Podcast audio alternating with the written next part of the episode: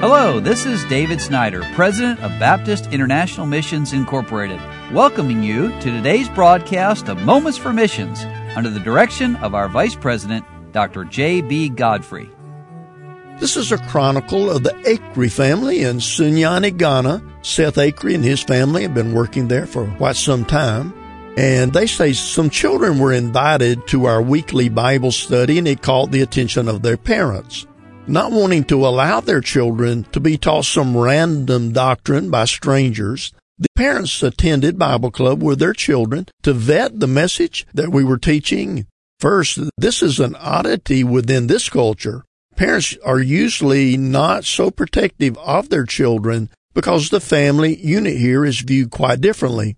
For the most part, there are very few nuclear families here as people do not distance themselves from their birth families. The results are that there are extended family units which look after all the related children. Well, Kwame and Kate had recently moved to the area for Kwame to take a job at one of the local universities. When asked, they gave a clear testimony of salvation. They also recognized the apostate doctrine of the new apostolic church that they were attending and felt that they should join our church. Now, that's oddity number two. It's surprisingly difficult for people to leave the church they're currently attending. There's several reasons for this, but it can be summed up in not wanting to leave friends and not wanting to lose what they have invested in that church. Most churches here are essentially social clubs, and the money that you give over your lifetime determines what kind of funeral you'll have at that church when you die. The truth of Scripture is often perceived as being secondary to these. Well, Kwame and Kate, along with their three children, are now faithful members of Baptist Bible Study. Now, let me just pause a moment to say why they call it that. It's not yet an organized church. They're almost at that place, but that's why they're not saying church yet. They come to every service, that is, this family, and Kwame goes out with me on visitation 2 days a week. He's indicated that he feels the Lord might be calling him into the ministry, which brings us to oddity number three.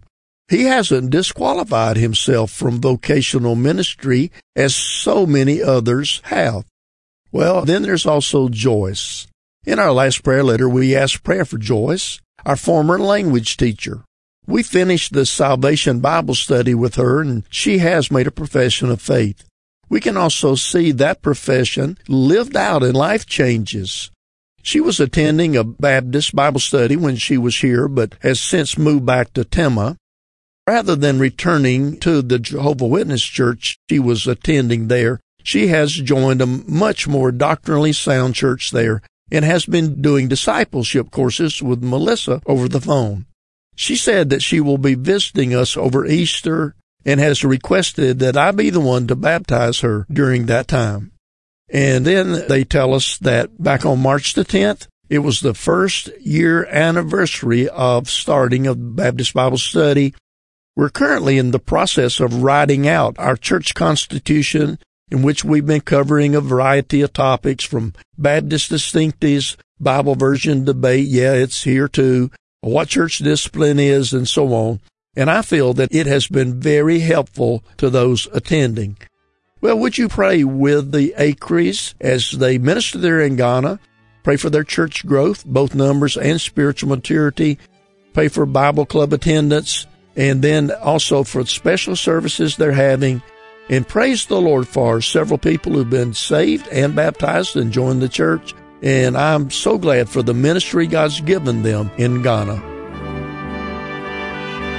You've been listening to Moments for Missions. For further information, please write to BIMI, P.O. Box 9, Harrison, Tennessee 37341, or call us at 423-344-5050, or you can visit us online at www.bimi.org.